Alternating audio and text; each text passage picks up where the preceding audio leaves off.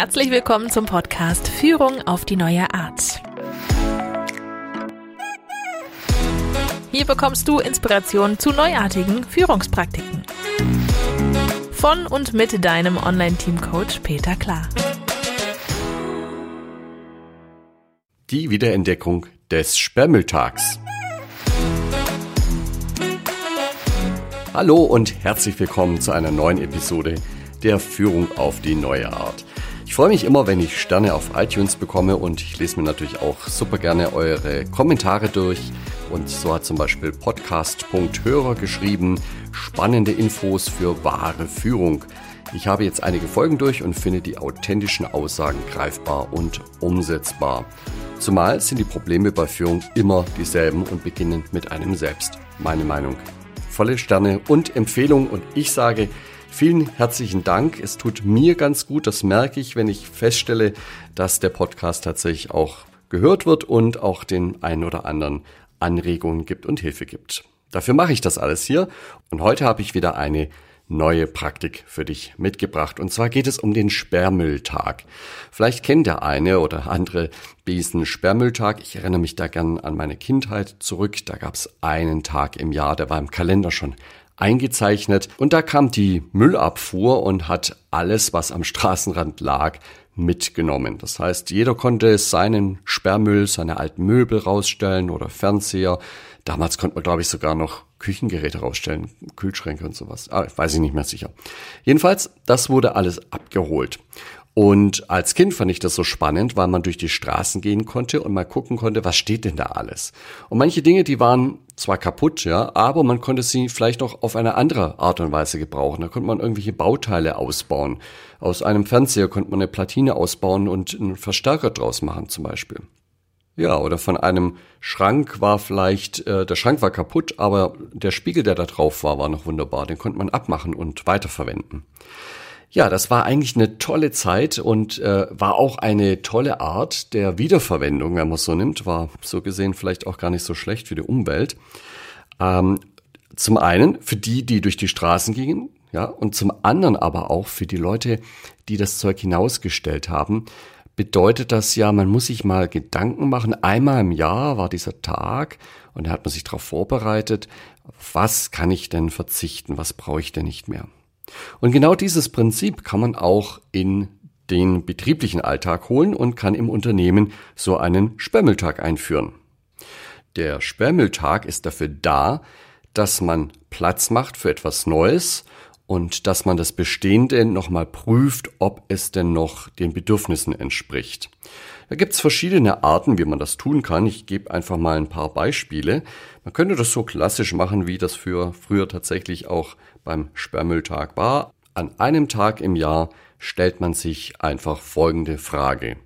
Von all dem, was ich heute tue, was davon würde ich nicht mehr neu beginnen, wenn ich es nicht schon täte? Also was hat zwar historischen Wert, aber was würde ich jetzt nicht mehr tun, wenn ich es nicht schon täte? Also man muss sich da reinsetzen, was würde ich nicht nochmal neu beginnen jetzt? Und dieser, dieser Trick mit diesem, was würde ich jetzt nicht neu beginnen, der hilft so ein Stück weit zu reflektieren, mache ich es, weil ich es schon immer getan habe, oder würde ich es heute wieder beginnen? Also ist noch ein echter Wert dafür da? Oder mache ich es rein aus Tradition heraus? Und ist auch klar, ne, wenn mir auffällt, ich tue da ein paar Dinge, die ich heute so nicht mehr beginnen würde, dann sind es gute Kandidaten, um sie an den Straßenrand zu stellen und in die Müllabfuhr zu geben.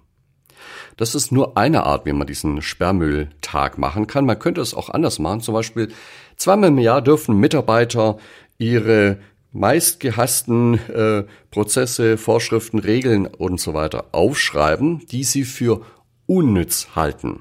Müssen sie natürlich auch ein Stück weit begründen. Und aus all den Vorschlägen, die eingehen, die kann man dann sortieren. Manche sind wahrscheinlich auch doppelt oder mehrfach dann vorhanden. Und da wählen dann die Mitarbeiter eine Top fünf aus. Das sind die Vorschläge, wo sie glauben, dass diese Prozesse, Regeln, Vorschriften, was auch immer, am unnützlichsten sind in der Organisation. Ja, und dann hat die Organisation ja, sechs Wochen Zeit und muss diese Top fünf Regeln, Prozesse und so weiter aktualisieren. Und wenn sie das nicht tut, werden sie ersatzlos gestrichen. Also entweder kommt der, das Müllfahrzeug und nimmt das ganze Ding mit, weil es eben als, an, als unnützlich gesehen wird, oder muss man es nochmal anpassen, sodass der Nutzen wieder im Vordergrund steht. Das wäre so eine andere Möglichkeit, äh, das durchzuführen. Oder noch eine andere Möglichkeit wäre, dass man zum Beispiel gerade bei Regeln diese ersetzt durch Prinzipien. Ein Prinzip klärt nämlich nicht im Einzelfall, was zu tun ist, sondern sagt eigentlich nur, welchem Kriterium, welchem Optimierungsgedanken man folgen möchte. Ich mache mal ein Beispiel. Statt zu sagen, was man darf oder nicht darf, könnte das heißen, ähm, wir wollen mit unserer Produktion und unseren Produkten die Umwelt möglichst wenig beanspruchen. Oder, anderes Beispiel, auf Reisen sind wir sparsam.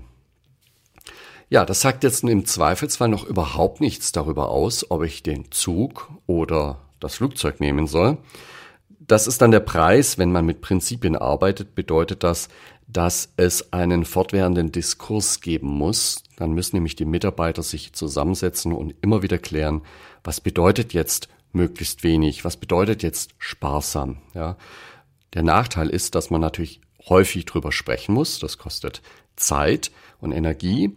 Auf der anderen Seite bildet sich natürlich auch etwas, was viel wertvoller ist als ein Regelhandbuch. Ich weiß nicht, vielleicht kennst du sowas. In Konzernen gibt's ja Reiserichtlinien. Die haben häufig zwanzig, dreißig Seiten, wo drin steht, was man darf, wie man es machen muss und so weiter. Ich stelle mir da die Frage, wer liest sich denn das durch? Wenn ich jetzt eine Reise vorhabe, meistens ist das auch sehr dringlich. Ja, ich habe da nicht irgendwie die Muße wie im Urlaub, dass ich mich da sechs Monate drauf vorbereite, sondern ich muss irgendwo hin. Und davor habe ich anderes zu tun, als diese Reise im Detail durchzuplanen. Ja, die Reise steht dann an. Ja, und jetzt äh, muss ich aber irgendwie noch diese dreißig Seiten Richtlinie beachten. Ja, das macht keinen Sinn. Anders sieht's aus mit diesem Diskurs. Ja, der bleibt natürlich in Erinnerung und wir legen Maßstäbe fest, was noch okay ist und was nicht. Und wenn ich es mal nicht gut gemacht habe, zum Beispiel mit diesen Reisen, ja, dann wird es danach einen Diskurs geben und alle werden sich einig sein, dass ich es vielleicht übertrieben habe. Ja, kann ja vorkommen und dann habe ich sozusagen einen Präzedenzfall geschaffen. Der wird auch allen anderen wiederum gut in Erinnerung bleiben, besser als irgendeine Regel. Und umgekehrt kann es natürlich auch sein, dass das, was mal Regel war oder das, was man diskutiert hat, sich dann im Laufe von ein paar Jahren anders diskutiert wird und plötzlich ist es vielleicht auch okay. Die Dinge ändern sich eben.